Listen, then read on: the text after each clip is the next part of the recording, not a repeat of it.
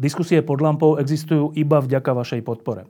Ak považujete program pod lampou za zmysluplný, pomôže nám už 1 euro za diskusiu. Vopred vám veľmi ďakujeme.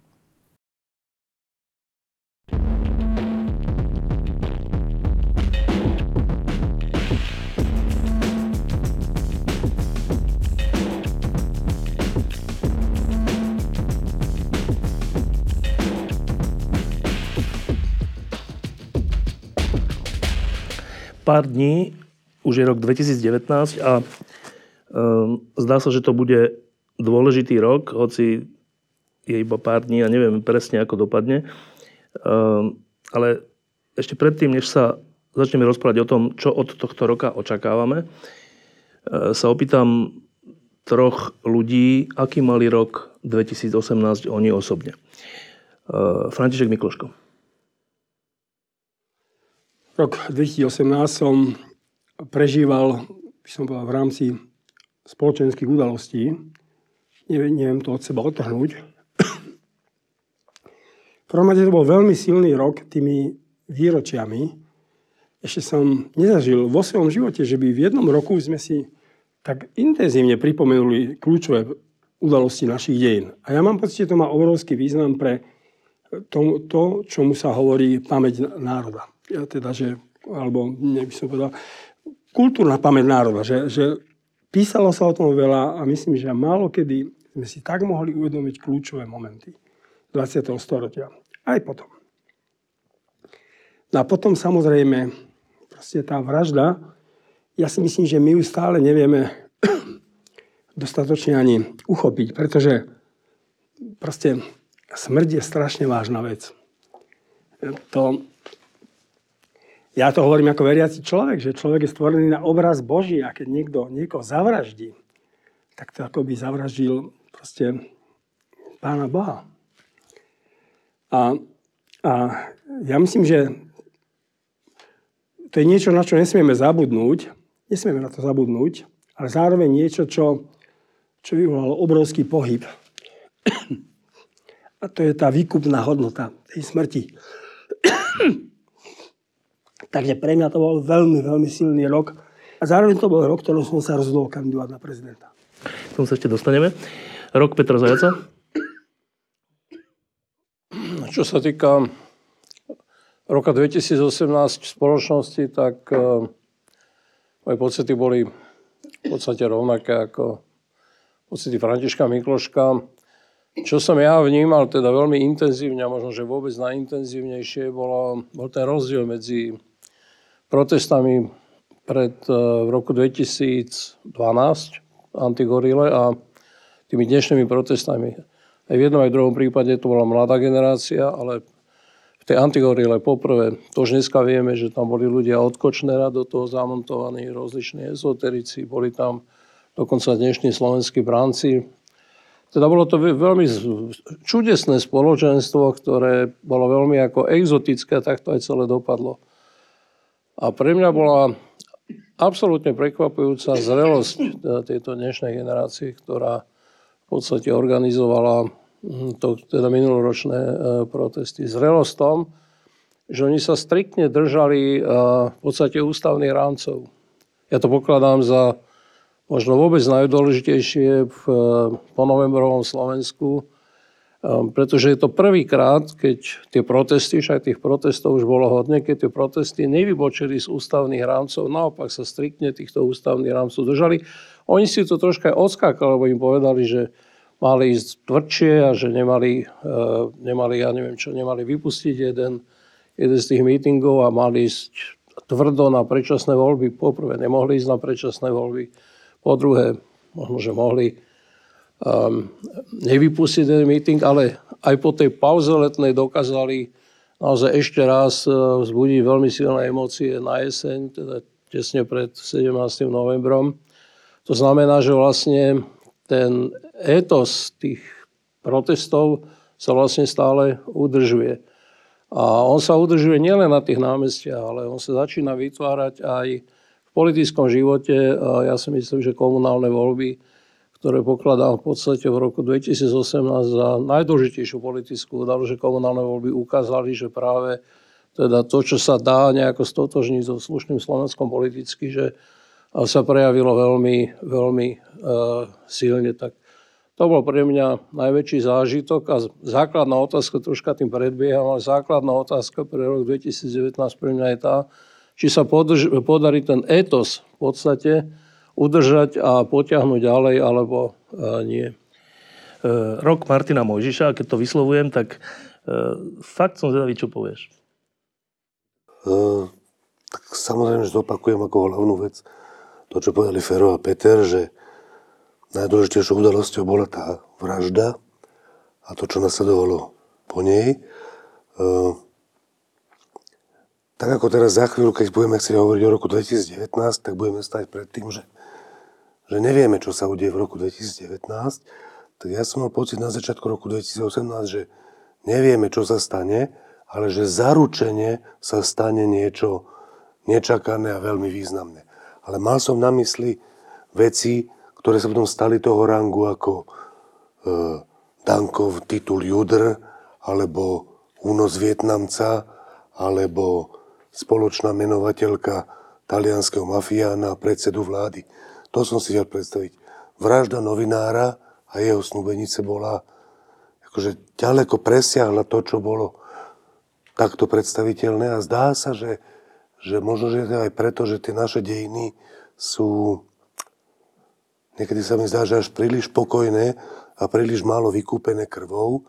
Takže že ľudský život a jeho zobratie je niečo, na čo sme citliví veľmi. Ja si dokonca myslím, že aj v 89.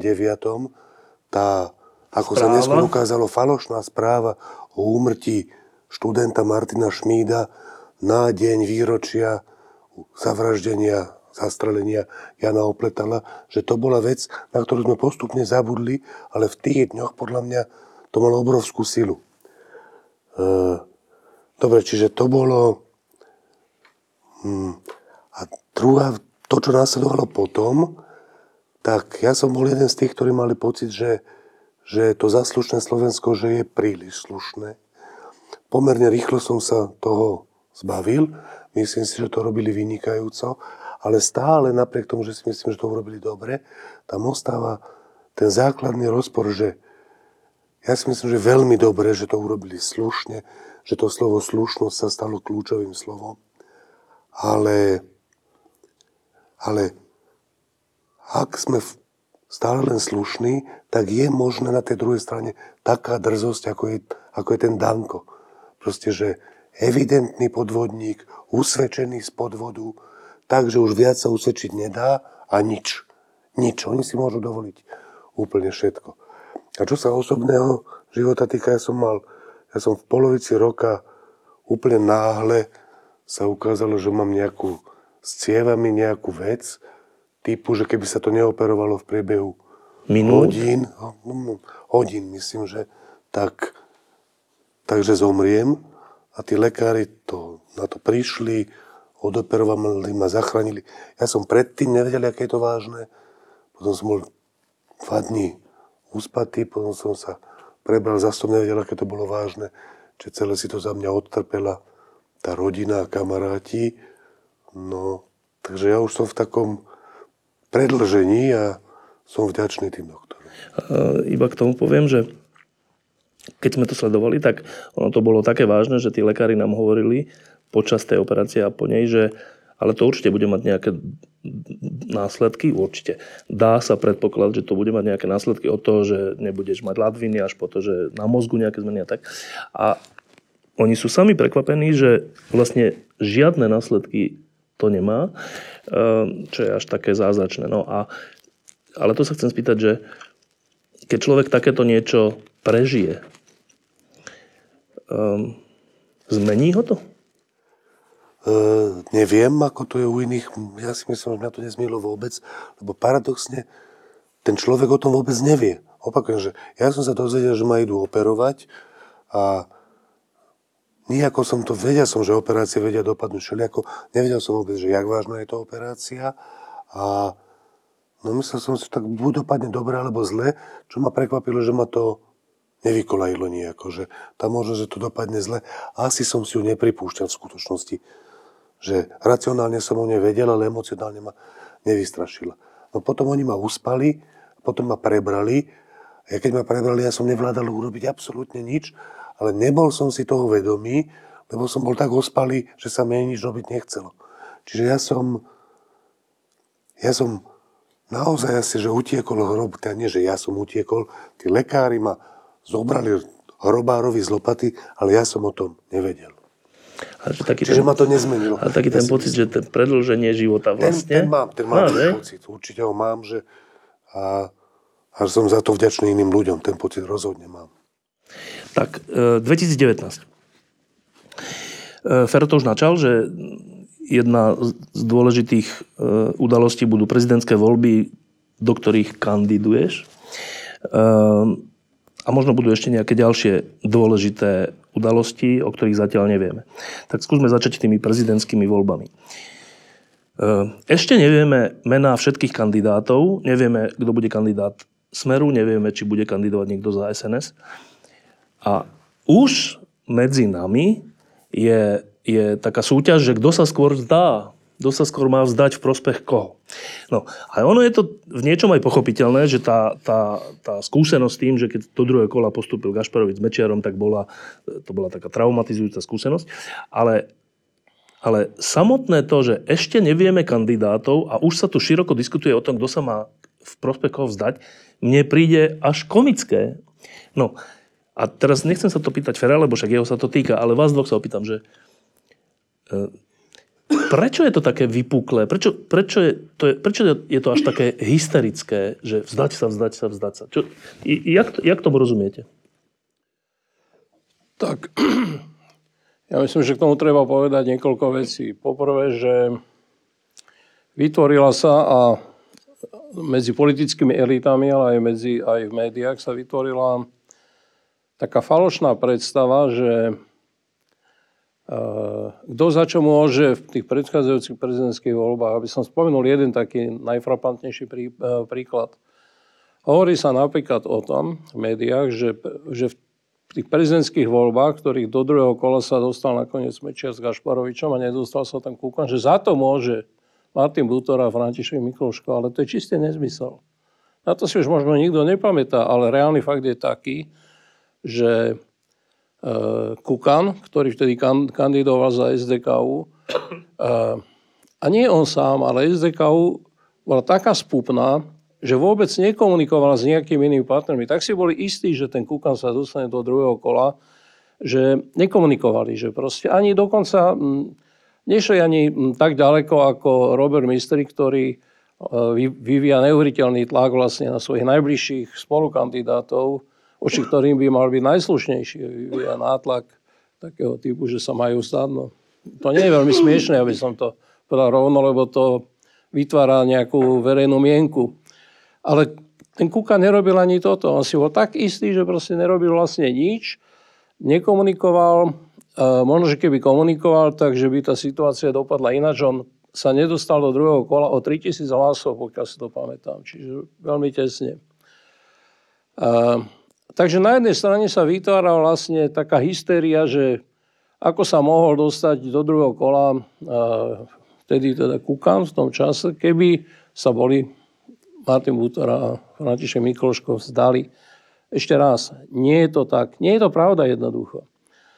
Takže vytvára sa tu nejaká taká mediálna, vytvára sa tu nejaká mediálna situácia, ktorá potom vedie k tomu, že vlastne dnes ešte sa ani tie voľby nezačali a už sa tlačí na to, že proste niekto sa musí, musí vzdať a ten niekto má byť niekto, kto má o v podstate málo percent a vo, verejný, vo výskumoch verejnej mienky, ktoré sú nepre, nepreukazné, pretože tie výskumy verejnej mienky do dnešného dňa ešte nenarábajú s tými kandidátmi, ktorí budú reálnymi uchádzačmi o funkciu prezidenta, ale narábať s nejakými pomyselnými kandidátmi veľmi často, ktorých mieša s, so skutočnými kandidátmi, čiže tie výsledky sú pri každom výskume úplne iné a, a sú veľmi nepreukazné.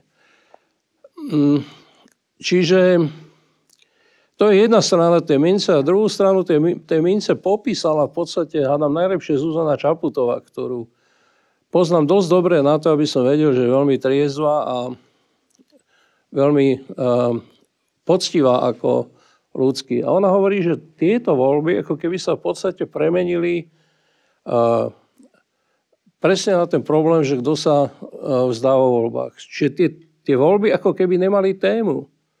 Ale to je niečo strašné. Hej? Teda ako keby sa samozrejme predpokladalo, že každý z tých ukázačov je vlastne ten najlepší, ale my tých kandidátov v podstate, my, to znamená my ako voliči, hej, tých kandidátov v podstate poznáme veľmi málo po niektorých. Veľmi málo poznáme Roberta Mistrika, Zuzanu Čaputovú pozná asi 35% ľudí na Slovensku, neviem koľko percent pozná Milana Krajniaka, ale tiež asi nie veľmi veľa. To znamená, že vlastne sa nám ešte tí kandidáti ani nepredstavili, neprezentovali svoje názory, neprezentovali to, akým spôsobom chcú prezidentskú funkciu vykonávať. A už sa hovorí len o tom, ako sa majú, ako sa majú zdať. A ja sa len pýtam, a prečo by teraz sa malo diskutovať o tom, že tí kandidáti sa majú zdať? Čak o tom sa môže diskutovať, povedal by som ako tesne pred e, prvým kolom. Nikdy sa takýmto spôsobom v prezidentských voľbách na Slovensku po roku 1989 nerozhodovalo. Tá nerozhodovalo sa ani keď sa stal prezidentom Michal Kováč, ani keď sa stal prezidentom nakoniec Gašparovič, ani keď sa stal, teda Šuster, ani keď sa stal prezidentom Gašparovič, ani keď sa stal prezidentom Andrej Kiska. Toto nebolo témou prezidentskej kampane, čiže E, podľa môjho odhadu tá, táto prezidentská kampaň ide úplne pomimo. Ide pomimo vlastne toho, čo má prezidentská kampaň v podstate e, prezentovať. A dokonca existujú nejaké výzvy. Jedna výzva je výzva Zuzany Čaputovej, druhá výzva je výzva Františka Mikloška na diskusie. Na diskusie medzi demokratickými kandidátmi. A, ale pritom na to v podstate nikto nereaguje. A dokonca ani médiá na to nejakým spôsobom nereagujú. Tak to mi prípada už naozaj úplne, úplne ako pozoruhodné. Čiže niečo cítim v tej kampani, niečo veľmi, veľmi e, falošné. Ako keby sa predpokladalo, že ten efekt Andreja Kisku sa bude automaticky opakovať. Ja to hovorím nerád, ale môže sa stať, že sa zopakuje nie príbeh kandidatúry Andreja Kisku, ale príbeh kandidatúry, kandidatúry e, Eduarda Kukana. To znamená, že ten spôsob, akým vedie svoju prezidentskú kampaň Robert Mistrik, sa mu nakoniec vypomstí, pretože on tým e, veľmi irituje svojich najbližších spojencov v podstate. Hej? A irituje ich tým, že z akýsi neznámych, teda zo známych dôvodov jednoducho si myslí, že najlepšie je tlačiť a tlačiť teda priamo a tlačiť teda v podstate si to vynúcovať tú podporu. Ale to sa nedá.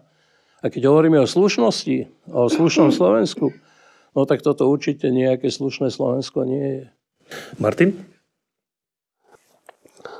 S dvomi vecami, čo Peter Žavel úplne súhlasím a tretiu by som k tomu možno pridal. E, naozaj to, jak sa ten Robert Mystik niekedy chová a ja teda dúfam, že to nie je z jeho hlavy, je to z hlavy nejakého týmu PR poradcov, týmu, no? ktorí sú idioti. Podľa mňa, pretože to, ako sa on chová, na to existuje slovo a to slovo je, že arogantný. V niektorých prípadoch sa chová arogantne a to je presne to, prečo, prečo e, to je presne tá arogancia toho SDKU, alebo spupnosť je možno ešte lepšie slovo. E, a môže to podobne dopadnúť. Akože stále je možnosť, že to nie je on, že to je, v to ja nejakým spôsobom dúfam. Druhá vec, ktorá je prekvapujúca, alebo taká čudná sú naozaj tie prieskumy verejnej mienky a to aj agentúry, ktorým ja som doteraz dôveroval, že robia prieskumy verejnej mienky, kde zaradenie tých kandidátov rovno ničí výpovednú hodnotu toho prieskumu. Proste, lebo oni si tam ľubovoľným spôsobom, keby to malo aspoň nejaký kľúč, podľa ktorého tam dajú ľudí, ktorí ešte vôbec nepovedali, že budú kandidovať, alebo povedali, že nebudú kandidovať. Oni napriek tomu zaradia do toho prieskumu, ale potom vôbec nevidíme, že tie ich percentá, Kde by boli koľko z nich boli, by boli nevoliči a koľko, jak by boli rozdelené. Proste, že to sú úplne irrelevantné prieskumy na základe tých čísiel. Potom napríklad Mistrik má tak sebavedomé a arogantné návrhy, aké má. Ale tá najstrašnejšia vec, podľa mňa, ktorá sa tam ukazuje, je, že proste sme na tom Slovensku odsúdení na to, a to bude aj v roku 2019, že my nemôžeme riešiť naozajstné veci, pretože nám hrozia bezprostredné katastrofy typu Harabin prezident a Fico predseda ústavného súdu. A my musíme riešiť túto vec ako primárnu. Podobne to bolo v tých predchádzajúcich voľbách. Medzi Kiskom, Kňažkom a Procházkom sú obrovské rozdiely. Ale všetky sú zanedbateľné oproti tomu, aby nebol Fico prezident. Proste tá katastrofa, keby bol Fico prezident napríklad v roku 2018, jak by ten rok 2018 vyzeral, akože pri všetkom tom, čo zle ja si myslím o Procházkovi a Kňažkovi, ako furt, keby to boli oni, tak je to nebetičný rozdiel podľa mňa oproti tomu, ako keby bol prezident Fico. A takéto niečo musíme riešiť. Z toho je aj ten krč, že skoro je to až tak, ale to nie je, to nie je chyba voličov, to nie je chyba novinárov. Tak to je, že proste ak má byť v druhom kole Harabin s Kotlebom, alebo Harabin s Dankom, alebo Harabin s Lajčákom, tak naozaj skoro by som povedal, že teda ja si nemyslím, že medzi tých, že títo rozumní alebo demokratickí kandidáti sú štyria, ja si myslím, že sú len traja. E, Fero, Mikloško, Zuzá Čaputová a Robert Mistrík. A, a znova by som to skôr povedal, aj keď ja tam mám veľmi jasne favorita, veľmi jasné druhé miesto a veľmi jasné tretie miesto, že rozdiely medzi nimi nie sú až tak významné, ako ten rozdiel medzi nimi, ako trojicu, jedným z nich a tým zvyškom. A to, že ty, teda, to, čo ty hovoríš, je, že vnímaš uh, také tie E, že, že teda problém Slovenska nie sú také tie zložité e, veci na riešenie, ale tie úplne elementárne stále no, ešte, práve, že aby že, sa nedostal ne, nejaký... Ne, ne, počkej, toto? Ja som chcel povedať, že, že v skutočnosti by sme už konečne mali mať čas na riešenie tých zložitých vecí. Ja osobne mne najbližšie je školstvo, a k tomu možno potom než, ešte niečo poviem. Uh, a je ich tých Zdravotníctvo, no? zdravotníctvo určite tiež. Spravodlivosť. Presne tak. Čiže a to, a to v horizonte nie pol roka, roka, ale v horizonte nejakom dlhšom. Že čo s tým treba robiť? Napríklad ja si myslím, že v tom školstve uh, je vec, o ktorej sa vôbec nehovorí a to, že to, aká je táto postfaktuálna doba, to, ako ľudia dopriavajú sluchu úplným blbostiam, úzko súvisí s tým, aké je školstvo. Ale to, ak sa má zmeniť, tak to môže priniesť ovocie najskôr za 15, 20, 25 rokov. A namiesto toho, aby sme mali čas uvažovať o takýchto veciach, tak musíme uvažovať o tom, ako zabrániť. trošku ako zabrániť ľuďom, ako boli Plavčan alebo Lubiová, aby to školstvo ničili že úplne brutálnymi kravinami. No a toto, že je to takto, krátko, že to je čím podľa teba dané, že, že nám hrozia také úplne elementárne... To je dané tým, že sme niekoľko tých elementárnych súbojov v minulosti prehrali. Áno, ale je to dané ešte niečím iným. Je to dané aj tým, že sa začína vlastne vytvárať neuveriteľný strach a neuveriteľná hystéria a ešte ani nevieme, akí tí kandidáti... Ja súhlasím v tomto úplne. To je, úplne. to je jednoducho elementárny fakt, s ktorým treba počítať. Veď uvidíme, uvidíme, kto bude naozaj kandidovať. Ja neviem, prečo čakajú až do poslednej chvíli. Ale ten Harabin aj... tam už je. Ja sa pamätám, no. že, že Fero Mikloško tu na, na mediálnej škole týždňa v... To je, jak dávno to bolo, keď si tá... Pred rokom. Pred rokom. Ja som, tam bol Fero Mikloško ja som ich tam akože učil, že robiť rozhovor. A po tej teoretickej časti sme mali akože praktickú časť, kde Fero bol jeden z tých, že tam prišiel a oni mu s ním robili rozhovor. A Fero vtedy hovoril, že on vidí Harabina ako, ako vážneho, nebezpečného kandidáta a ja som si myslel, že keby to, to nebol Fero, tak to hodím rovno za hlavu. Však Harabin je klaun, taký taký klaun jak Joker, taký akože zločinec nebezpečný klaun, no? ale, ale že nevýznamný, akože, čiže ja som to nevedel prečítať. Fero to prečítal už vtedy a ten Harabin tam už je. Čiže minimálne jeden z tých, z tých nebezpečných a zlých kandidátov už tam je. No ale aj tak si treba počkať na to, aká bude definitívna kandidátka a potom začať o tom uvažovať a nie uvažovať vlastne už od, odkedy sa vyhlásili prezidentské voľby, tak odtedy sa neuvažuje o ničom inom. To je, to je absolútne škodlivé a to, je jeden z, to bude jeden z dôvodov toho, že napokon možno, že ešte budeme teda mať riadnu kocovinu z toho všetkého. Hej. Pán kandidát, chcete k tejto téme niečo povedať? Nie k tým kandidátom, ale k tej atmosfére. Proste tu je pol roka, sa vytvára akási hystéria. A je mi ľúto, že musím povedať, že tá hystéria sa vytvára v liberálnych médiách. Teda tie, ktoré, ktoré by mali nejakým spôsobom tu nabudovať tú demokratickú spoločnosť. Nakoniec aj ich jazyk je taký, že urč, oni hovoria, kto sú demokratickí kandidáti a kto nie. Ale mne táto história, ktorú, hystéria, ktorú, ktorú vytvárajú tieto liberálne médiá, ja ich tu nebudem menovať, hovorí o naprostej bezradnosti týchto ľudí alebo tohto typu ľudí, tak poprvé, veď akým spôsobom oni chcú tú slovenskú spoločnosť meniť a formovať, keď sú takíto bezradní, keď musia riešiť takýmito nejakými gaťafalšami, proste akoby, aby sme sa tam niekam dostali. A to je, to je najväčší stav, najvä, by som povedal, najvážnejší problém dnešnej spoločnosti. Koalície, opozície a teda aj týchto médií, že nemajú pozitívnu víziu že keď ty hovoríš o školstve, no tak nečítal som v novinách nejaký článok v týchto médiách, aby, aby hovorili, ako to má byť. Ale sa, oni sa vedia chytať len na, povedzme, škandáloch e, zniče, e, teda z preneverých peňazí, čo je v poriadku. Ale to je málo na riešenie slovenskej spoločnosti.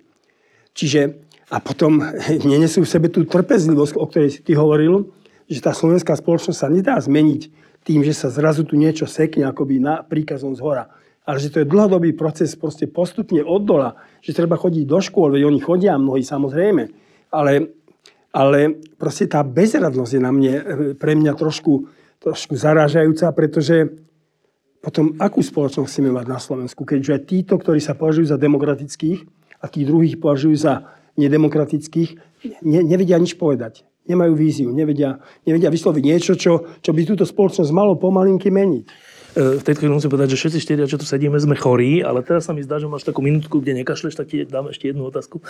Uh, si povedal, že minulý rok si sa rozhodol, že jedna z dôležitých vecí, že si sa rozhodol, že budeš kandidovať. Uh, teraz už je rok 2019, tie voľby sú za 3, 2, 3 mesiace. Pár vetami, že čo to bolo za rozhodnutie a dnes čo si o ňom myslíš? Pre mňa bolo kľúčové, že ma oslovili niektorí ľudia. Bez toho by ma to nebolo napadlo. Proste tí kľúčoví ľudia bol Peter Zajac, e, Juraj Mojžiš, aj Rudo Zajac a, a ďalší ľudia, ktorí povedali, že aby som do toho išiel, že majú pocit, že tá situácia sa zmenila. Bez tohto ich, by som povedal, pomknutia, aby som nebol pomýšľal na to, že pôjdem kandidovať. Keď sa moja žena ma pýtala, že ako, ako to teda vidím, ja som jej povedal, že viem len jednu vec, že proste keby som to odmietol, tak by som si to asi veľmi vážne vyčítal. Že proste viem, že do toho mám ísť. Teraz čo bude ten konečný výsledok, tak, tak to uvidíme. Ale, ale viem, že, a tento pocit mám stále, že mám do toho ísť, že keby som do toho neišiel, tak by som nejakým spôsobom sa možno spreneveril celému tomu prepačte mi za také silné slova, ale celoživotnému zápasu za nejaké lepšie Slovensko a za nejaké slušné Slovensko. Čiže, dobre, s týmto idem do toho. A teda ten, ten hlboký pocit, ktorý e, máš, že máš do toho ísť a že do toho ideš, e, vieš nám o ňom niečo povedať, že, že prečo? Ja mám stále pocit, že proste ten november a ľudia novembra, že to bola jedna z vrcholných generácií slovenských ja vidím tie slovenské dejiny v tých osmičkách, o nich som tu veľa rozprával, teda často, ale vidím tam nejaké také, také väčšie periódy, 30-ročné. Tie 30. roky 20. storočia bol e, proste náraz obrovskej generácie, kultúrnej, demokratickej, umeleckej. Potom 60. roky boli úžasné. V 60. rokoch proste vyrástli tak elitné aj na Slovensku kultúrne osobnosti, alebo sa prejavili potom 90. roky a teraz prichádzajú tá štvrtá, 30. Ale, ale proste my sme tie 30. a 60. roky hoď ale prežívali nejakou konfrontáciou s Prahou, alebo, alebo proste to bolo Československo, v ktorom sa rodili tieto generácie. To bolo Československo. V dobrom alebo zlom slova zmysle. Dnes prvýkrát si kladiem otázku, že čo má byť pre povedzme, nastupujúcu generáciu, pre jej zrenie a formovanie, čo má, čo má, o čo sa má opierať, s kým sa má konfrontovať. Proste Praha tu není. A Praha už nás ani nezaujíma v tomto zmysle. A jedine, čo tu my máme, je generácia novembra. A preto si myslím, že ten rok 19. tento, ktorý prichádza, keď bude 30 rokov dnešnej revolúcie, že títo ľudia proste musia znovu výjsť a povedať to svoje životné nejaké videnie sveta, ktoré, ktoré ich našlo v 89. pripravených. Rumúni to nemali, nemali to, nemali to Bulhári, nehovorí o tých sovietských republikách. Proste my sme v tom 89. mali pripravených ľudí, ktorí boli schopní sprevziať zodpovednosť štáte. Títo ľudia nemôžu odísť. Teraz nehovorím teda, že o sebe, ale, ale proste títo ľudia tu musia byť, lebo ináč sa môže stať, že to Slovensko sa prepadne do prázdnoty. Tá samozrejmosť tých 30 rokov není taká samozrejma. Ono sa to vždy na niečom lámalo a konfrontovalo. A preto si myslím, že ten preto aj títo ľudia, keď ma vyzvali, to bolo pre mňa veľmi vážne, lebo tento pocit nosím v sebe dlho. Že táto generácia duchovne ešte musí raz sa vzopeť. Uh, Martin, um, tak my ako novinári z definície hovoríme, že voľby sú dôležité a treba chodiť voliť, ale tieto prezidentské voľby, uh, nakoľko ich vnímaš ako kľúčové? No v podstate tak, jak tie predchádzajúce, že tam, tam ja som vždy rád, že Kiska môže byť už akýkoľvek prezident. Proste to, čo spravil tým, že porazil toho Fica, je štátnický čin taký, že v celých dejinách Slovenska, od Big Bangu až do dnes, je len málo čo svojou dôležitosťou porovnateľné. To, že Fico nie je prezident, nebol. A teraz si myslím, že, že, to, že, že to je len o málo že ide len o málo menej. Akože si, si myslím, že tie, tie voľby boli ešte dôležitejšie, ale teraz proste rozdiel medzi uh, na jednej strane Ferom alebo Zočaputovou a na druhej strane Harabinom alebo Dankom, akože, že to je na, naozaj znova hrozí, že tu budeme mať prezidenta, tak jak sme doteraz tu mali aspoň jedného vrcholného politika oproti Čechom, Maďarom, aj Poliakom, proste niekoho, na koho sa dalo byť hrdý znútra aj zvonka, tak namiesto toho máme teraz takých kandidátov, ale máme, že, že sa staneme, akože však Harabina Danko to bude, že ešte, že o rády horšie, než je Zeman. Akože to bude, to není ani karikatúra, to je, ja neviem, ja by som to nevedel vymyslieť, že keby som mal vymyslieť niečo, že najhoršie možné, tak títo dvaja ma nenapadnú. To by mi prepadalo, že už Belzebub by mohol tam byť. Niektorí ľudia hovoria, že však ale my sme parlamentná demokracia a prezident nemá až také veľké právo, právomoci, čiže aj keby bol zvolený zlý, tak, tak je to, že katastrofa najväčšieho rádu. Ale či voči tomu máme rok 2018 a to, aký bol dôležitý prezident s tými pravomocami, ktoré má. Ktoré má. Tak Peter, e, je to, kto bude prezidentom, kľúčové? Je to kľúčové, lebo Andrej Kiska ako prezident ukázal, aspoň tak ako ja vnímam sebe, dve veci. Poprvé, ako je dôležité pre prezidenta, aby sa držal ústavných rámcov.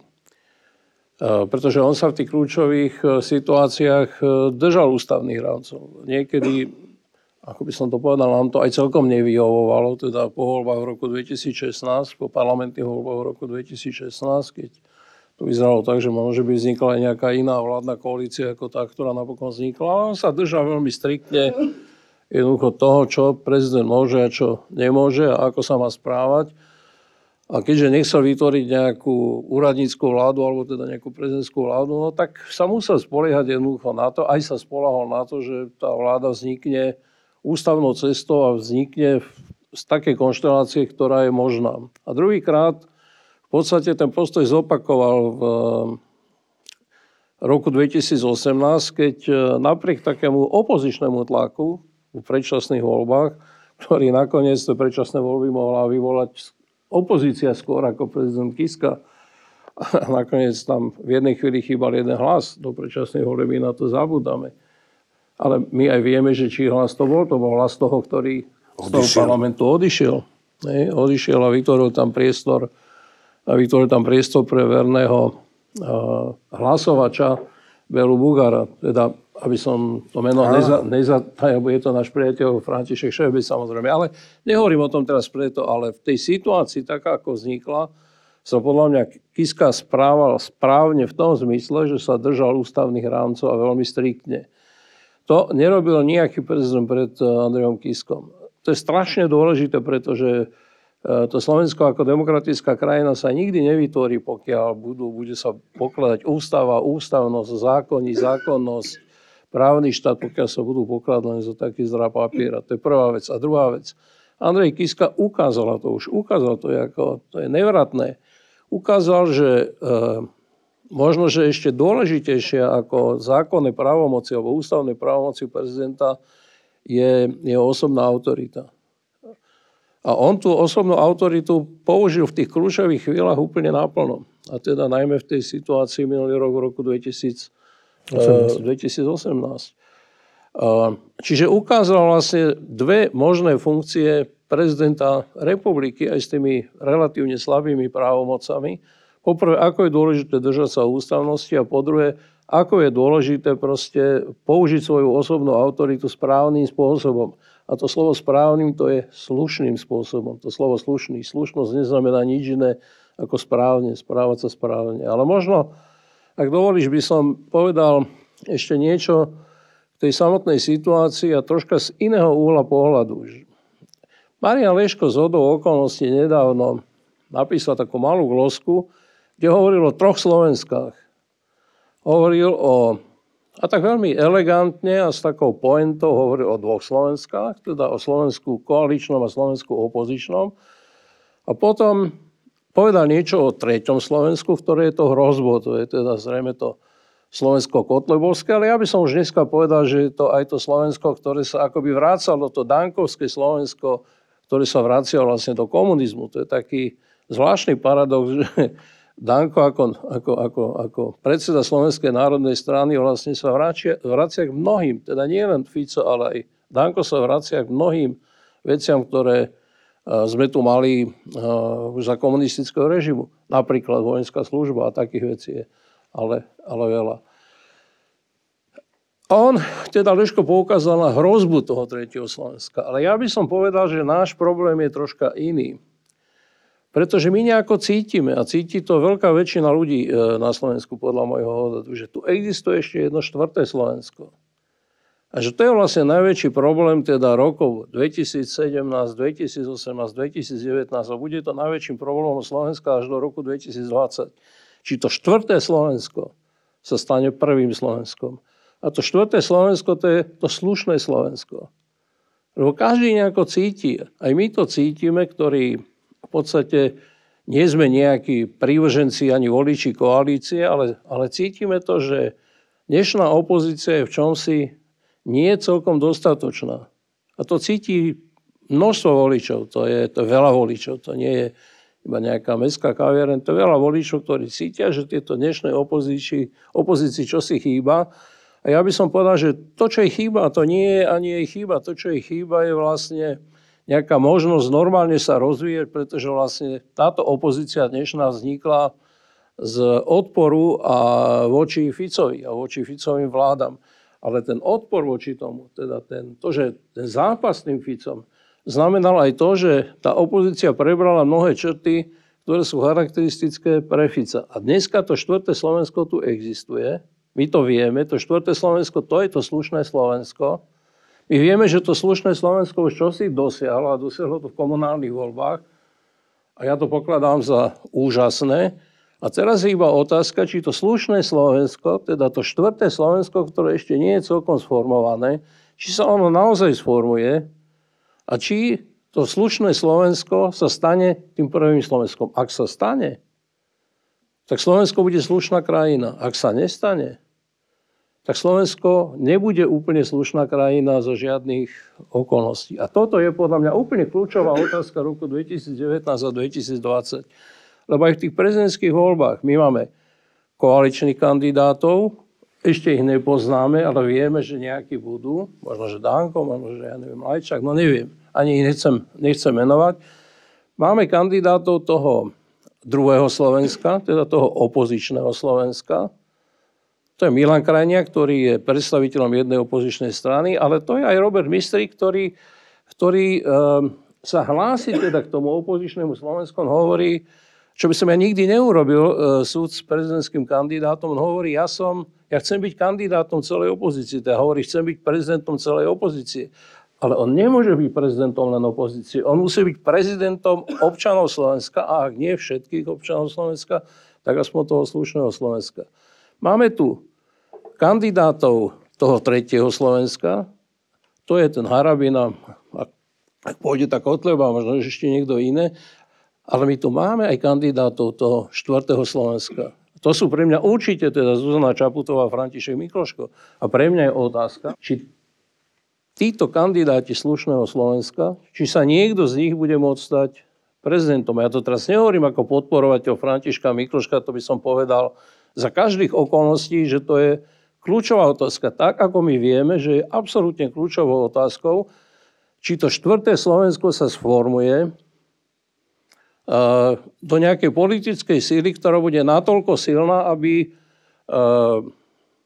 aby v parlamentných voľbách v roku 2020 aby vytvorila jadro tej budúcej vládnej koalície, lebo ak taká nebude, no tak teraz skúste si len predstaviť, však sa možno, že ešte o tom budeme rozprávať, skúsme si predstaviť, ako by vyzerala tá vláda, ktorá by, ktorá by vznikla bez toho, bez toho, bez toho slušného Slovenska. Hej?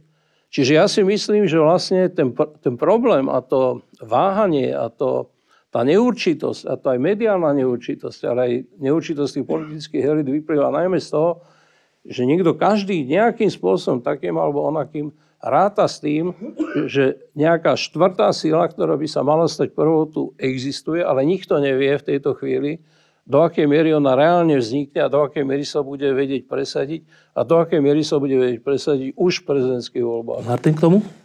Eh, ja som za veľmi dôležité považujem toto, čo teraz Peter hovoril na konci. Poznámku mám nie až tak dôležitú k tomu, čo zaznela predtým, ale není až to tak nedôležitá. A to je ten Andrej Kiska a jeho pohyb v rámci ústavnosti. Že tam by som chcel doplniť, že to nebol len pohyb v rámci a dodržiavanie ústavy v zmysle litery ústavy, ale dodržiavanie ústavy v zmysle ducha ústavy. Typický príklad je, že odmietol menovať vládu, v ktorej mal byť minister Ráž. Tam boli vtedy nejaké komentáre, že to je zártom.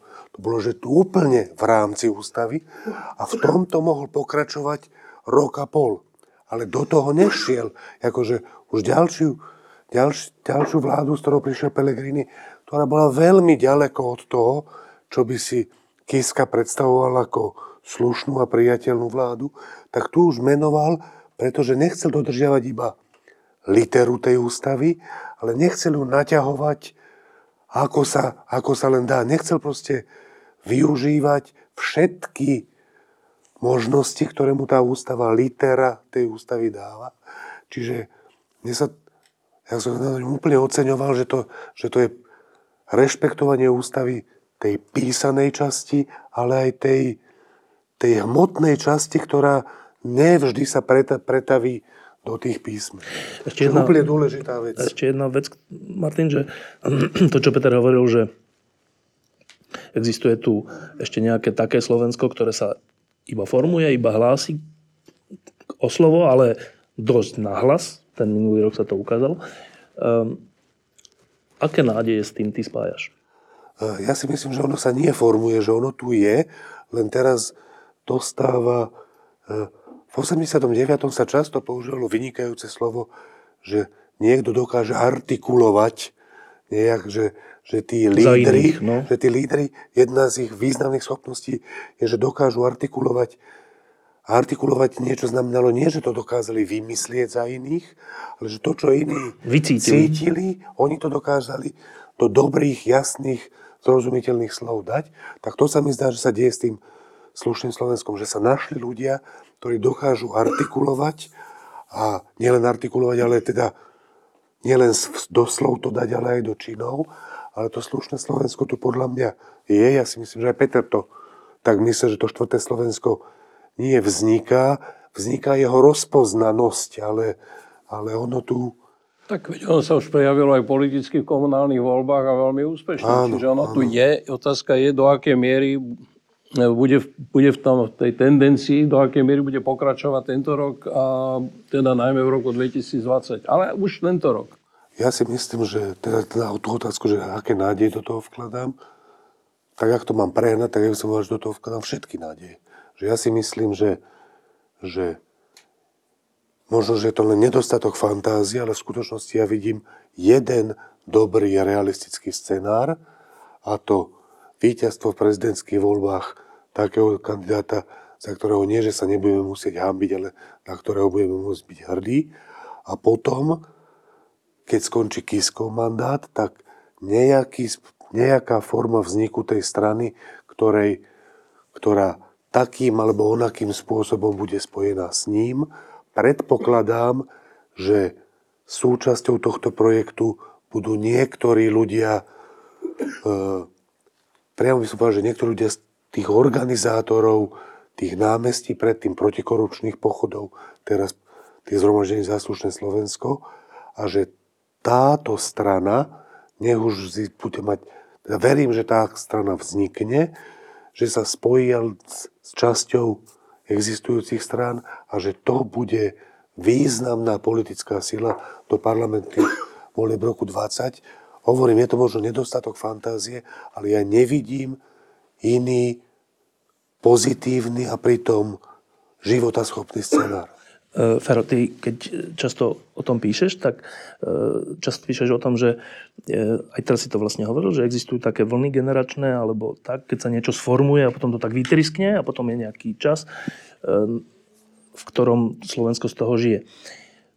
Keď sa teda pozer- pozeráš na dnešok a na tieto nové síly, alebo celkové na Slovensko, vzniká tu niečo takéto nové? Ja si myslím, že to proste naznačil Peter Zajac aj Martin, keď povedali, že v tých komunálnych voľbách sa proste ukázalo veľa.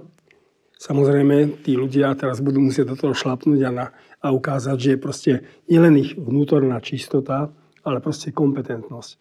Že budú vedieť, čo, čo robiť s tými mestami a čo, akým spôsobom ich proste kultivovať a vylepšovať. Ja to vidím ako, ja to cítim vo vzduchu, že to je proste obrovská šanca, ktorá keď sa premárni, tak môžeme čakať ďalších 30 rokov. A tých 30 rokov bude hrozných, lebo bude tupých. Budú, proste budú tu ľudia, ktorí, ktorí tu budú naozaj rozprávať to, čo hovoria niektorí dnešní koaliční politici. Ja proste žasnem nad tým, nad takou hlúposťou. Že kam to Slovensko chcú tlačiť.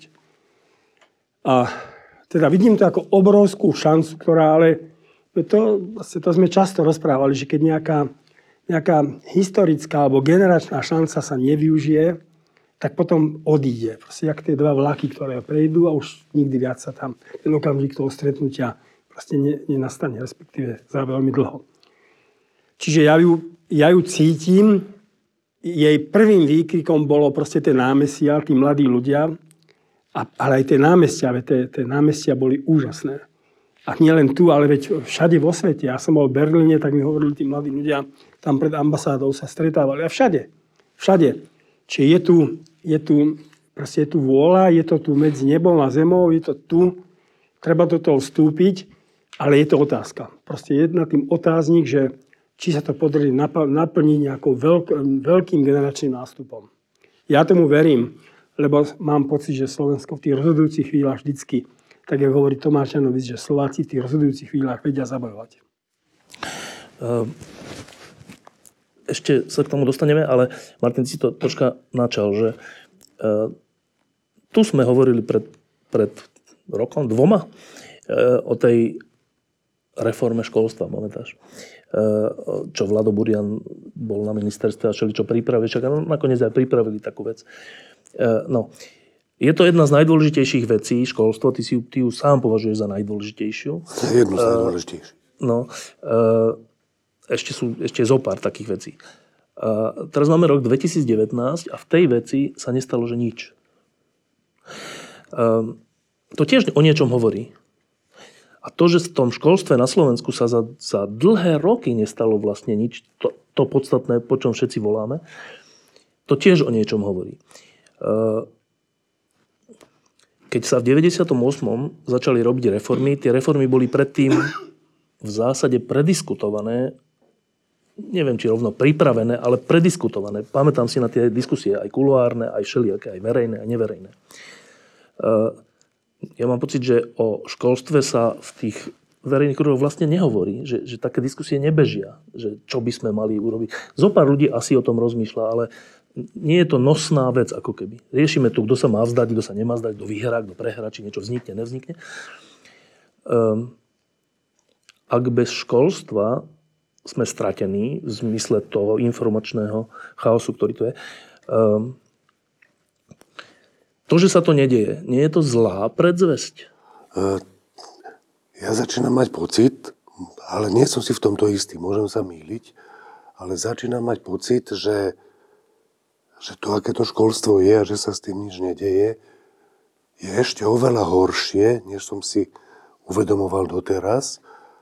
A to v súvislosti presne s tým, že, že jak je možné, že tak strašne veľa ľudí vedí, verí konšpiračným teóriám a že keď sa postaví proti sebe, že dobre, ale však vedci hovoria toto a toto, tak to není argument pre tú vec, ale často proti tej veci. No však to je práve ono, lebo sú platení z takých a takých peňazí, to je ich záujem. A či ja som uvažoval, že, že prečo je to tak, že to školstvo nevychováva ľudí, ktorí by si vážili to vedecké poznanie, samotnú tú, tú vzdelanosť a tak ďalej. A teda to rozmýšľanie ma doviedlo k, k niečomu, čo som nečakal, čo ma úplne zaskočilo, že ja začínam mať obavu, že školstvo nie, že nevychováva ľudí, ktorí si tú vedu a vzdelanie vážia, že školstvo naše vychováva ľudí, že on ich priamo k tým konšpiračným teóriám vychováva to takýmto mechanizmom, že školstvo dáva obrovskému množstvu ľudí a prejdú ním všetci. Obrovskému množstvu z tých všetkých dáva zažiť nie radosť z toho, nie podiel na tom, podiel na tom vedení, vzdelaní, ale zlé známky. Oni ich tým buzerujú, šikanujú, nepriťahujú ich do toho, že toto je, proste, to je jak, jak telocvik pre, pre Človeka, tých, ktorý nemá rád pohyb. No? Ktorý nemá rád pohyb a ty ho do toho nevťahuješ v tom, že predsa len mu dáš pocítiť, že aspoň niečo, že možno sa ten kotrmelec naučíš, alebo niečo, nedáš mu zažiť radosť z toho, ale dáš mu zažiť výsmech, nedostatočnosť a tak ďalej. Podľa mňa je úplne prirodzená reakcia na to, že tí ľudia potom chcú žiť v sete, že, že ne kamaráti, že ne tí ktorí viete hrať basketbal, volejbal, ale my tlstí, ktorí sa potíme a nevieme nič, my vám budeme hovoriť, ako to je a vy budete držať a poslúchať. Tá túžba, ako podľa mňa, to naše školstvo to pestuje, nie že nevyvoláva to opačné, ono vyvoláva túto vec.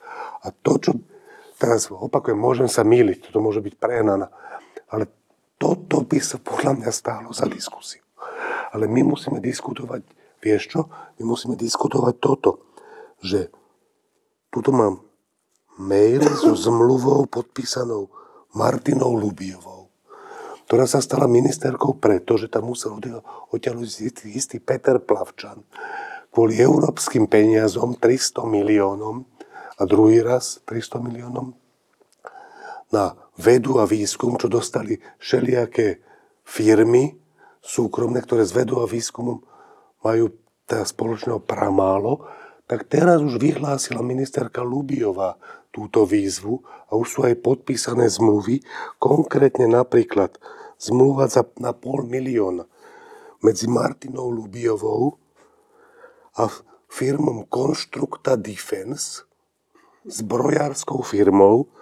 Predmet tej zmluvy je, nové metódy pre zlepšenie diagnostiky, prevencie a liečby kardiovaskulárnych ochorení.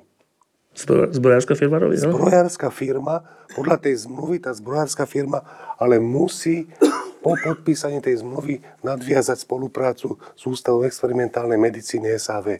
Pol milióna dostane zbrojárska firma na výskum srdcových chorôb. To už je tá Lubiová, tá nová ministerská školstva, ktorá robí poriadok po Plavčanovi.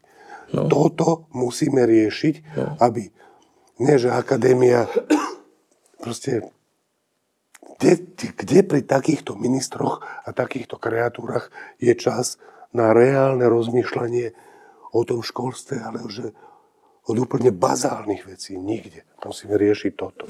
Chcel si na toto reagovať?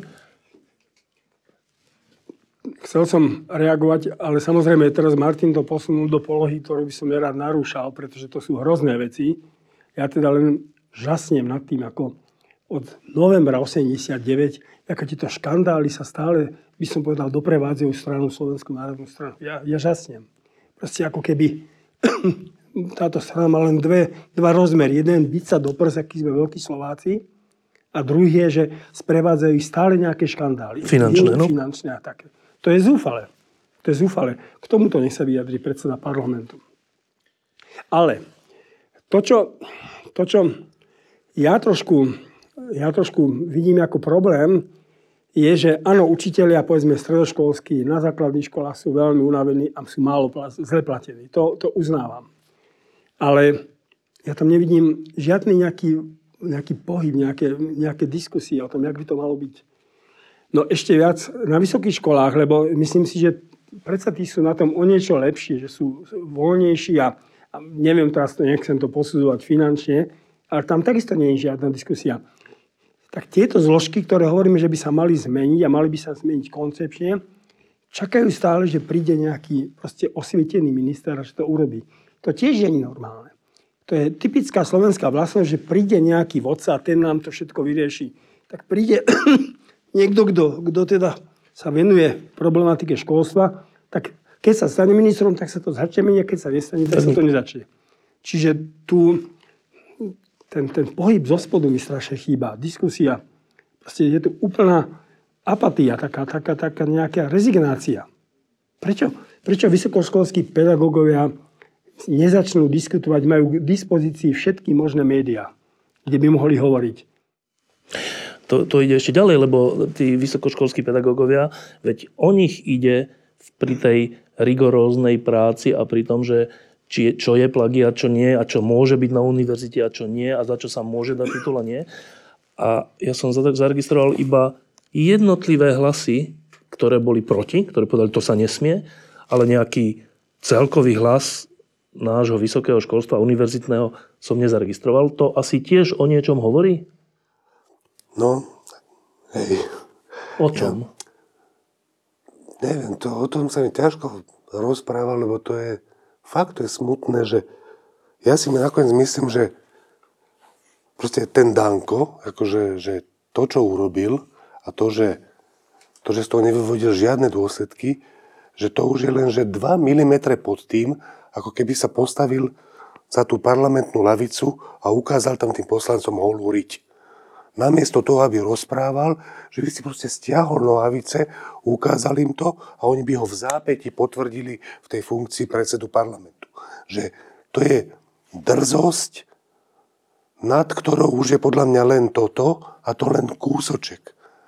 A je to možné, akože, že v skutočnosti neviem, či ten, či, či ten Danko neurobil v tom 2018 najdôležitejšiu vec, že nám ukázal, že na Slovensku sa dá, že úplne všetko. No počkaj, ale... Uh, a naozaj bez, bez akéhokoľvek, bez akéhokoľvek unizono silného hlasu, proste ja si myslím, že ľudia z akadémie, z vysokých škôl mali zaplaviť ministerstvo, že mali rozobrať telu po tele sídlo Slovenskej národnej strany. Že to proste, akože, to všade inde na svete nie je mysliteľné, ešte ani v Čechách nie. Ani v Maďarsku, no. A u nás to mysliteľné je, pretože keď sa to spraví, tak my nespravíme nič. No, ale to, to sa chcem spýtať, lebo e, pri diskusii o tom, prečo to bolo možné. Prečo je to možné, že keď niekto je usvedčený z nejak, niečoho, takže môže zostať v najvyššej funkcii. Že prečo to tak je? Keďže v Čechách, v Česku sa také stalo a tí ľudia odišli ešte aj z Babišovej vlády, teda nie z nejakej veľmi slušnej vlády, odišli. V Maďarsku, v Orbánovskom Maďarsku musel prezident odísť, jeho prezident, nie nejaký opozičný. E, a teraz viackrát sme o tom hovorili, že pre, v čom je ten rozdiel a ak som si to dobre zapamätal, tak ľudia, ktorí sa, sa tomu venujú, hovorili, že ten rozdiel je v skutočnosti v tom akademickom prostredí, nie v politickom prostredí, ale že aj v Česku, aj v Maďarsku tie univerzity, že oni nerozobrali tehlu po tehle sídlo niekoho, ale že proste tam, tam je, že e, tá, to plagiátorstvo je tak za hranou, za, že, že, že ani len ten Orbán a ani len ten Babiš si netrúfli ísť proti tomu. Ale že to je dané tým akademickým prostredím. A je to tak, alebo je to tak, Peter? No, ja sa vlastne na tom smejem. Lebo čo je plagiat, je v podstate absolútne jednoduché. A to onak sa už, ja neviem koľko mesiacov sa diskutuje. Je to plagiat, nie je to plagiat. Odkiaľ, to je to plagiat. plagiat akože odkiaľ, pokiaľ to nie je plagiat. Ale to je od prvej do poslednej chvíle je to plagiat. A dokonca zrejme, podľa všetkoho je to plagiat predaný viackrát viacerým, viacerým... V skutočnosti skočím ti na sekundu do reči. Podľa mojich informácií denník N to skúma ďalej. A teda počet tých prác, ktoré sú rovnaké ako Dankova, je oveľa vyšší ako tri. No. No tak či sú tri alebo koľko je isté, hej, že tých plagiátov je viacero viac. a že sa predávali, no tak to je ako neuveriteľná nehoráznosť. Ale tá otázka je troška iná, že prečo... To je u nás možné. Prečo je to možné? No možné je to preto, že na Slovensku, teraz to poviem veľmi tvrdo, na Slovensku je vzdelanie iba deklarovaná hodnota, nie skutočná hodnota.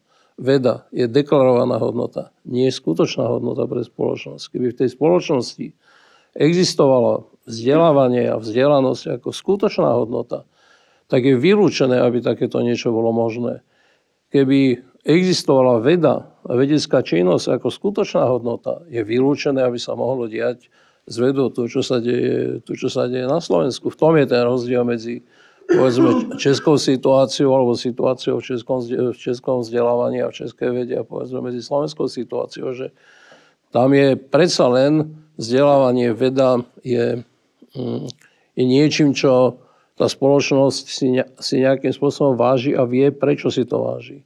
To je prvá vec. Druhá vec, ktorá podľa mňa platí úplne najviac, je to, že um, urobiť rovnú daň, to je vec jedného zákona círka. Urobiť reformu vzdelávania je vecou povedzme 12-15 rokov. To sú 3 až 4 vlády.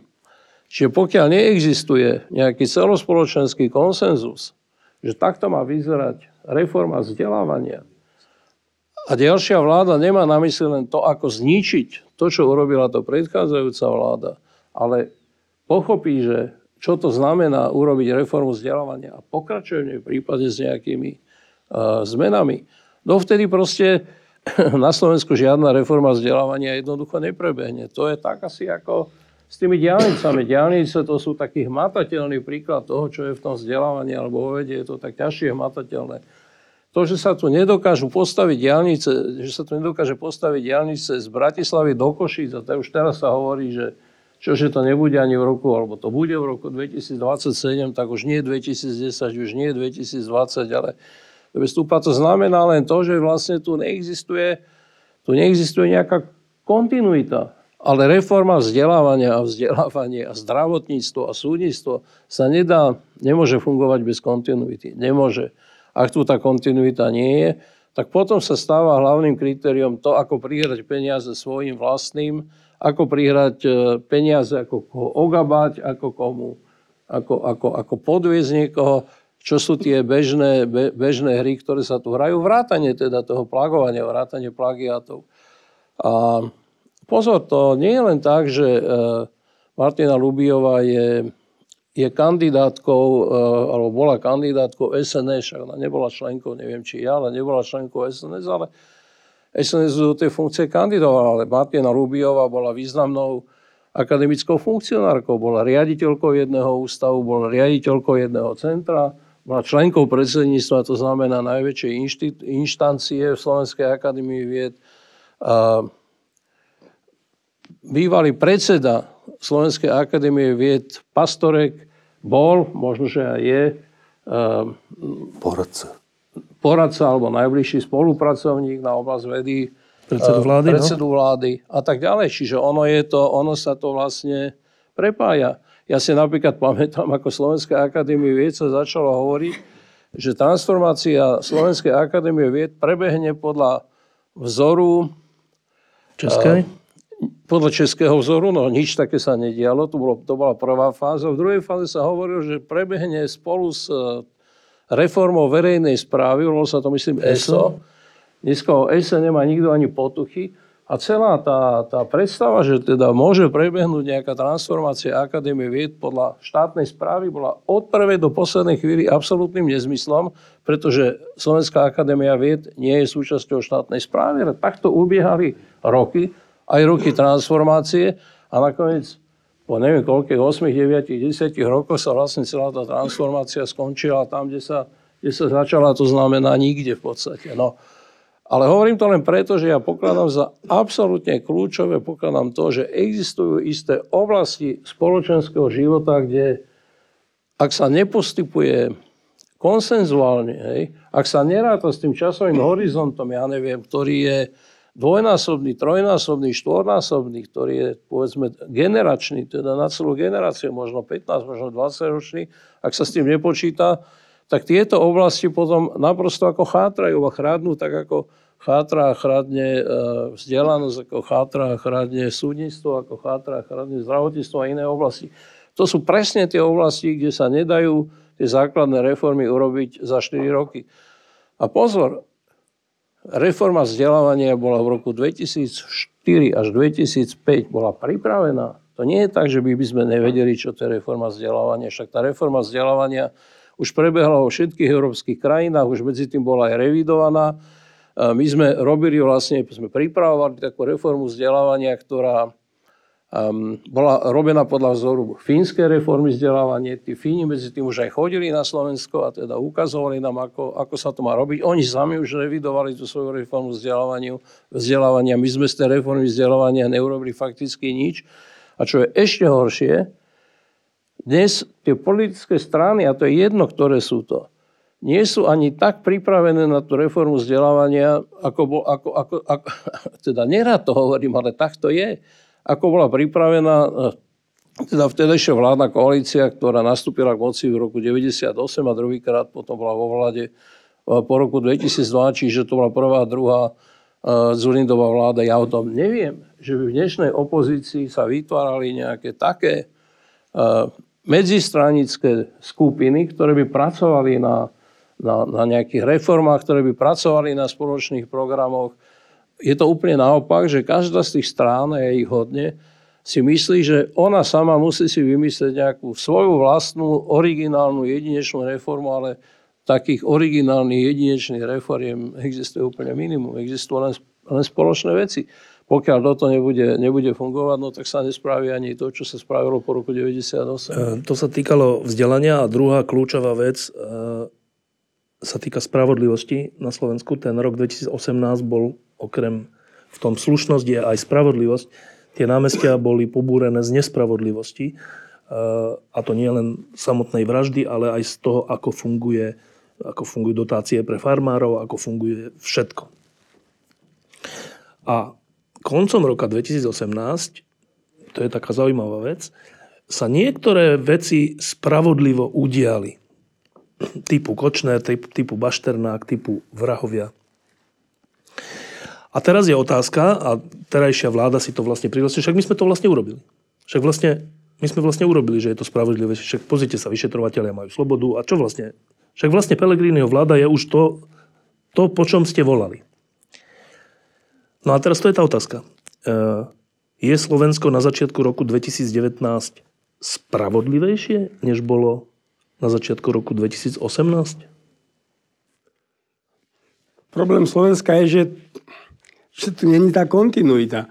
To znamená, áno, ja si myslím, že tam sa posunuli veľmi veci.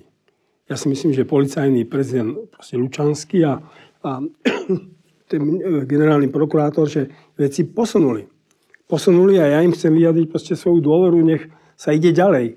Lenže na Slovensku sa to môže kedykoľvek vrátiť a môže sa to celé rozpadnúť. Lebo takto je to skoro so všetkým. Že niečo sa urobí, ale potom príde niekto iný a zase tam bude mať nejaké, nejaké svoje zázemie alebo svoje okolia.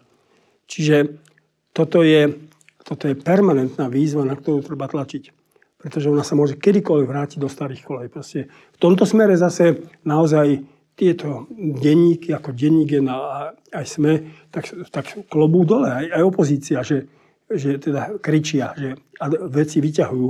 Bez, ináč to nepôjde, ale to musí byť kontinuálne. Martin, sme spravodlivejšia krajina?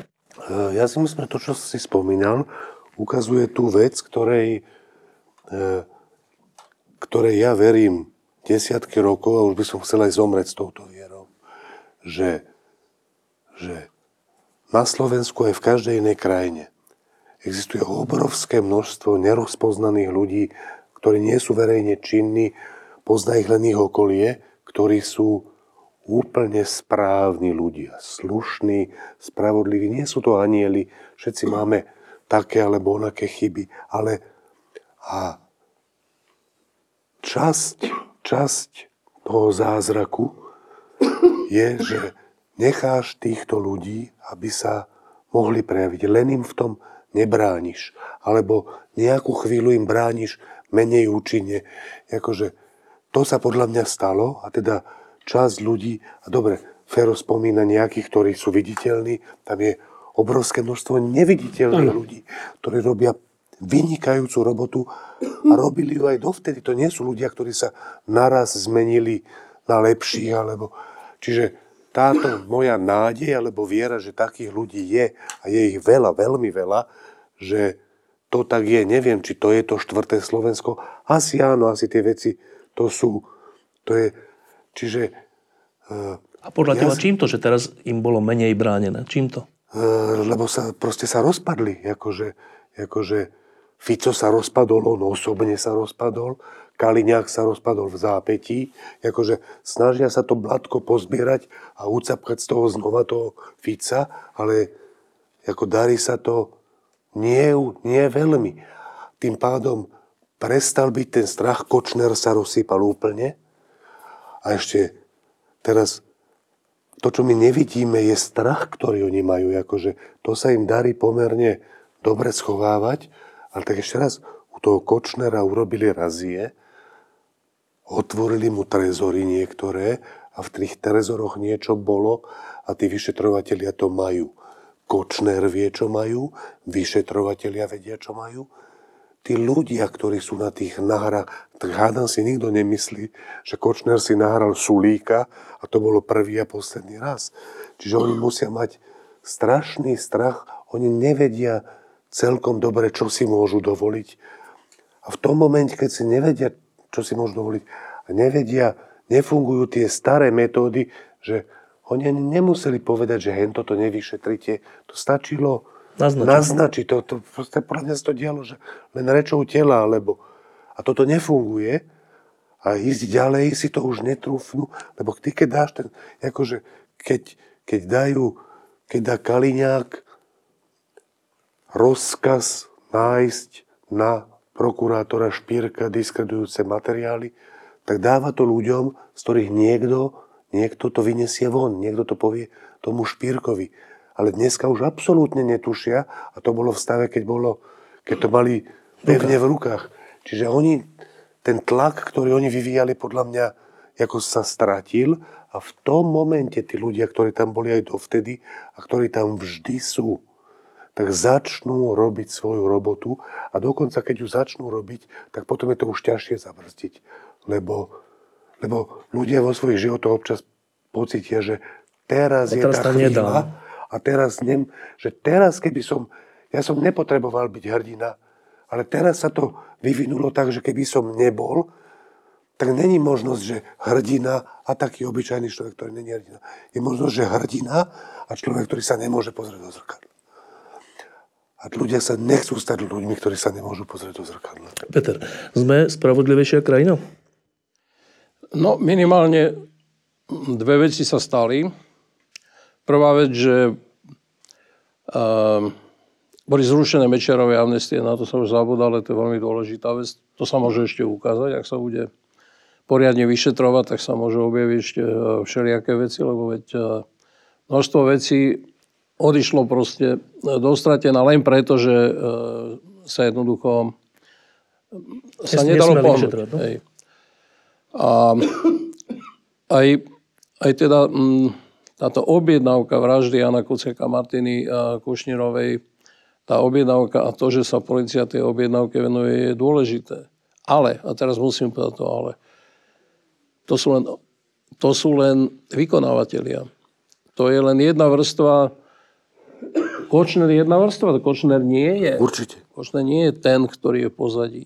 To je len špička ľadovca, ale za tou špičkou ľadovca existuje neuveriteľná rozsiahla korupcia tej politickej špičky, politickej elity. Ona sa teraz tak uspokojila. Ten Fico sa uspokojil, už je arogantný spolu s eh, Kaliňákom, však nám to ukázali. Však čo vy tu chcete, však sa ukázalo, že to nebol žiadny Vada, ale niekto úplne iný. Lož. Len pozor, to všetko ešte je len pred nami a buď sa to ukáže, alebo sa to neukáže, buď sa to obnaží, alebo sa to neobnaží, to my v tejto chvíli ešte nevieme, ale tá, tá korupcia tej politickej elity ešte stále, ešte stále vlastne je, Skrytá. je, je skrytá, je skrytá pred našimi zrakmi. Však spomeňme si len na jednu nahrávku, ako sa tak anekdoticky hovoril s hlasom podobným hlasu Roberta Fica. Um, a tá náravka bola v podstate o čistej korupcii. Hej? Ak sa raz vytiahne ešte napríklad, no tak potom sa ukáže, že ten Fico v tom nie je taký nevinný, ani ten Kaliňák, ani ten smer, ale že celý ten smer od začiatku do konca je založený vlastne na, na neuveriteľne vysoké miere korupcie. A ja to hovorím teraz ešte aj kvôli niečomu inému. Že mňa neskutočne irituje, že tak ako vždy na Slovensku po roku 89, vždy sa najviac honorovali tí, ktorí išli s tými darebákmi, s Mečiarom, alebo s Ficom, alebo ja neviem s kým. Hej, tak, a, a pri tých sa honorovalo, keď odišli od Mečiara, alebo od Fica, alebo ja neviem, Od komunistov, od, no. od komunistov. Hej. No ale to je úplne absurdné. Veď ten Pellegrini a ten, ja neviem kto proste, to je jedno teraz. Maďarič. Prosím? Maďarič, Lajčák. Maďarič, Lajčák, veď oni sú spojení so všetkým tým, čo ten smer za dlhú dobu svojej existencie vykonal. Takisto ako celá SNS je spojená, je, je spojená s tým. To nie sú nejaké výnimky, že to je jeden človek, jedna, jedna táto, jedna, jeden plagiat Andreja Danka. To je jedna politická strana, ktorá je skrz, náskrz je skorumpovaná. A bohužiaľ, hej, a to bude veľký problém teda ešte pred budúcimi a po budúcich parlamentných voľbách, veľmi iné sa nedá povedať ani o ďalšom koaličnom partnerovi, teda o Moste Híde. Hej. Však aj oni sú len súčasťou tejto vládnej koalície.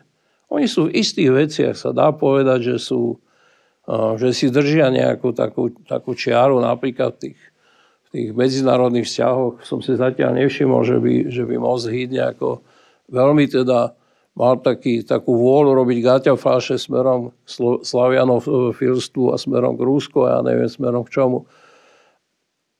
Ale celá tá vládna koalícia, celá, hej, je v podstate poprstýkaná touto korupciou. A z toho sa nedá vylúčiť potom nejaký, uh, nejaký predseda, dnešný predseda vlády, len preto, že má také milé jamky na lícach. No ale to je zaujímavá vec, ktorá sa naozaj deje naprieč našou históriou, že e, minimálne tou novodobou, že um, keď bolo treba poraziť Mečiara, tak sa to muselo urobiť s Mečiarovými ľuďmi. A keď, bolo, keď bude potrebné poraziť Fica, hrozí, že sa to bude musieť urobiť s Ficovými ľuďmi nakoniec, lebo neviem, my sme takí, že ten Moravčík, keď odišiel od Mečiara, tak bol za dobrého. a- Kňažko. Kňažko odišiel, bol za dobrého. Pričom spolu to vytvorili, to zlo. No. A teraz to konštatujem len, že to je zaujímavý jav, že začínajú vzrastať sympatie voči Pelegrínimu, že vlastne však je taký milý, e, nekričí na novinárov, čo je naozaj pravda, čo je rozdiel. E, A, a není taký nervný a není taký, taký ten vodca v zlom slova zmysle. Ale veď on je v tom smere od začiatku. No a teraz, ako to je v našich krátkých dejinách? Vieme sa postaviť voči niečomu tak, že, že to zlo porazíme, alebo vždy musíme troška kolaborovať, Fero? Tak takto to išlo stále. Od toho 89. Pardon. A my sme to príjmali. Ja proste som bol rád, keď potom v tom zápase v 98. sme už išli so všetkými týmito. Áno, raz história by to mala takto popísať. A to, my sa stále veľmi, povedal by som, opatrne staviame aj k voličstvu. E, to proste to umožňujú ľudia. Proste um, ľudia umožňujú, že, že proste to SNS má stále okolo 10%, no tak ja nechcem tých ľudí sa ich dotýkať, ale čiže to je, to je, to je prepojené. To, tí ľudia si to preto aj môžu dovolovať, lebo tí ľudia proste potrebujú niečo také, čo, čo oni hovoria, čo vyvolávajú. Ale, ale tie posuny tu boli a boli pomocou tých ľudí, ktorí odišli. Čiže v tomto smere, áno, treba to raz zhodnotiť a história by to mala zhodnotiť, ale dnes, dnes ten posun nastal aj pri predsedovi vlády Pelegrinim a ináč to nebolo nikdy. Tak to je. No. Čiže čo chceme s tým teraz? Tak dobre, čo chceme teraz s tým robiť? No tak, tak skúsme opakovať to svoje. Tých ľudí, ktorí, ktorí majú tú jasnú líniu, je strašne málo od začiatku, ale tí sú ani tu není veľmi vážení. No proste to slovenské spoločenstvo, slovenskí voliči sú stále nejak nastavení a preto to bude strašne dlhodobý proces. Ale na to poviem takúto vec, že keď hovoríme o tom slušnom Slovensku, o tom vzopetí, o tých námestiach, o tých organizátoroch, tak paradoxne oni, títo mladí ľudia, v tomto majú úplne jasno. Oni vôbec nie sú za Pelegriniho. Isté. Ale že vôbec. A to sa pýtam, že to je vec našej generácie staršej a už sa to ide meniť? Nie, to je vec e, toho, ako mieru kompromisu sme na Slovensku schopní ako prijať. Ešte raz to nezopakujem. Ja som si istý, ja som nepoužil tú metaforu s tými štyrmi Slovenskami, náhodne. Ja som si istý, že ak to štvrté Slovensko sa stane prvým, nebude treba takéto kompromisy uzatvárať. Ak sa nestane to štvrté Slovensko, ktoré existuje už a už aj sa zúčastnilo povedzme tých komunálnych ale ak sa nestane tým prvým Slovenskom, tak znova to len povedie k tomu, že sa budú takéto kompromisy príjmať. Ja to teraz hovorím aj na základe našej vlastnej skúsenosti. My sme museli, povedzme, v tom roku 98, museli sme to, ináč to nešlo, lebo by sme nezostávali vládu. Museli sme prijať ten kompromis, že sme e, zobrali do vlády SDL, hej. To ináč to nešlo, alebo, alebo, alebo, alebo ja neviem, čo, čo to bolo. Ruska, SOP, všeliko. No ale teda Šustera vtedy, už no. zabudol. Áno, sa to volalo. Nie, nie, áno, bolo Rusko a SOP. SOP. Bolo. Šuster, no. Šuster, hej. No. Lebo, lebo ináč, ináč by to nevyšlo. A ja som si istý, že minimálne Pelegrini sa aj na to, sa aj na to spolieha, že on bude to, ten smer s ľudskou tvárou, ktorý ale neexistuje, pretože to je vždy len tá somárska hlava, či je to Pelegriniho, alebo či to je Ficová. Ale on si myslí, a môže sa mu to aj podariť, že nebude môcť zostaviť e, budúcu vládu tá kombinácia, ako si predstavuje, povedzme, Sulík. Hej? A že zrazu sa ukáže, že v podstate... Bez smeru to nepôjde. Že bez smeru to nepôjde. No tak potom sa všetci len ja neviem, no, no zasmiať sa nezasmejeme, to teda hovorím rovno. No, ale ja by som, môžem tomu ešte.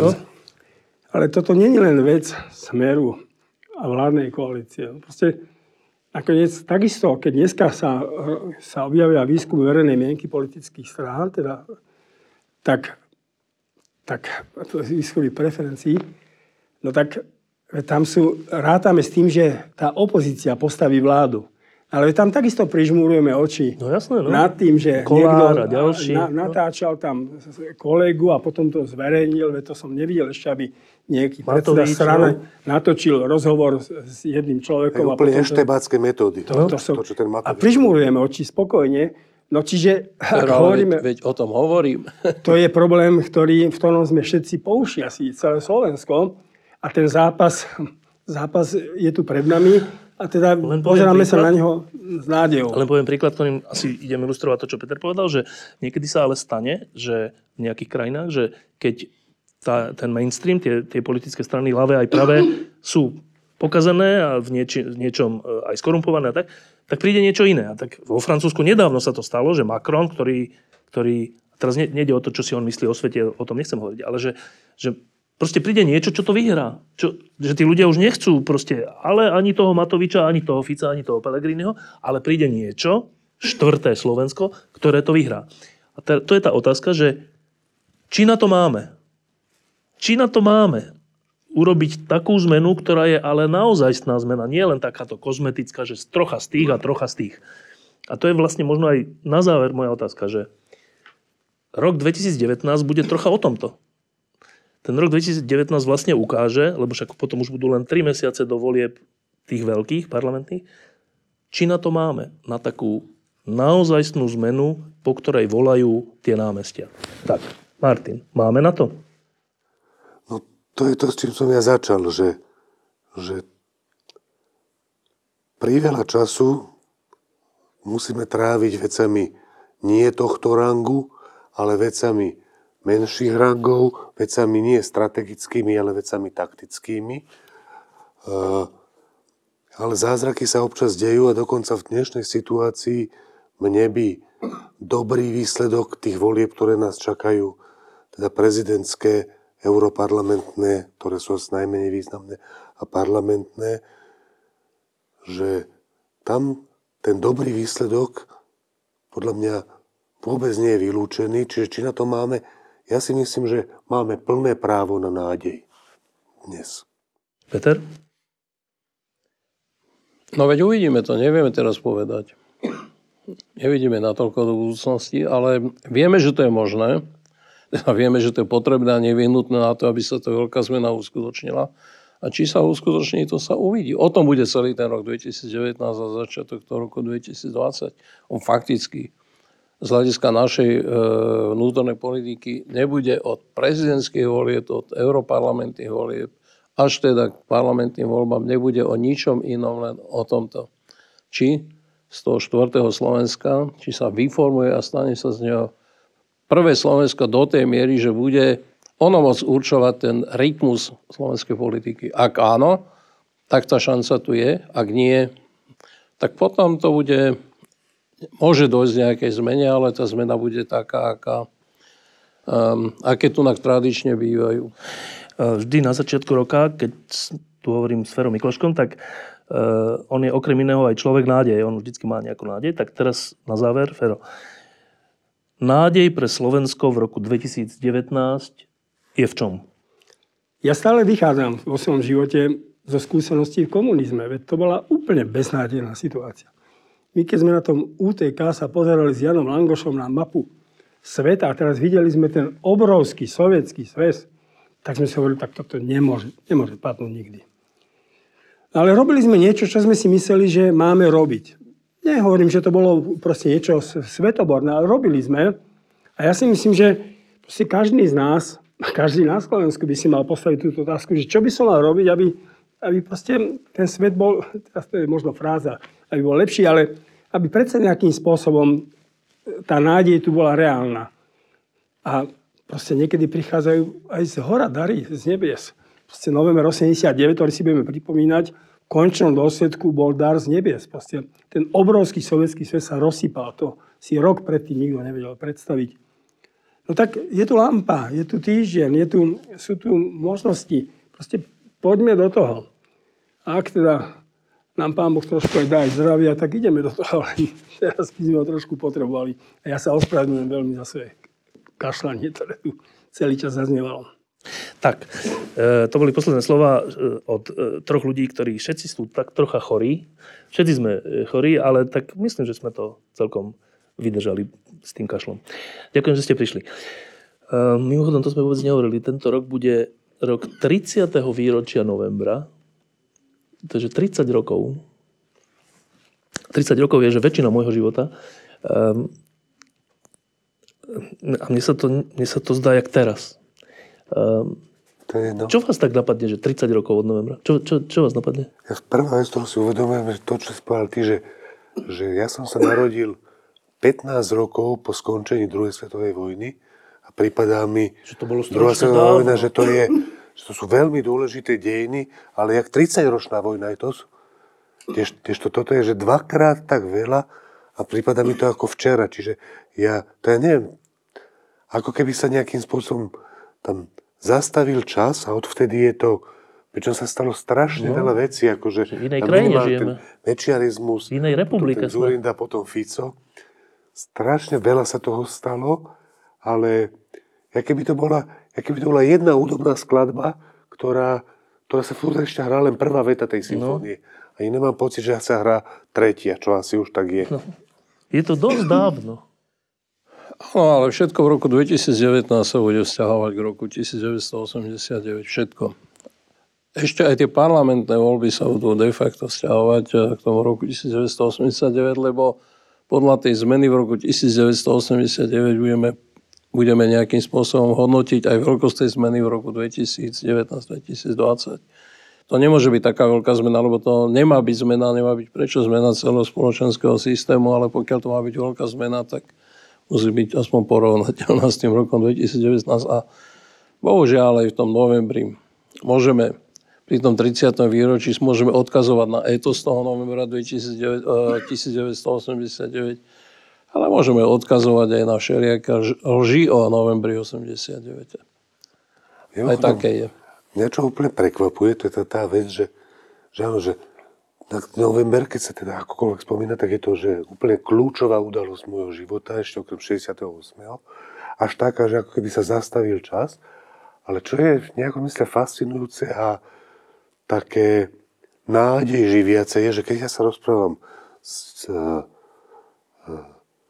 s Šeligom, s Karolinou Farskou, s Jakubom Kratochvílom, s tými ľuďmi, tak ja, mám pocit, áno, tak ja mám pocit, že však tá Karolina má teraz že 19 19, rokov. čiže ale ja mám pocit, že ona ako keby mala tú skúsenosť, čo ja... No, to sú že ľudia novembra sa dá Áno, áno. No. Čo je... Čo Zvláštne. je... No, zvláštne, ale úplne mám ten pocit. Nie, že tak trochu, úplne. Diskusie pod lampou existujú iba vďaka vašej podpore. Ak považujete program pod lampou za zmysluplný, pomôže nám už 1 euro za diskusiu. Vopred vám veľmi ďakujeme.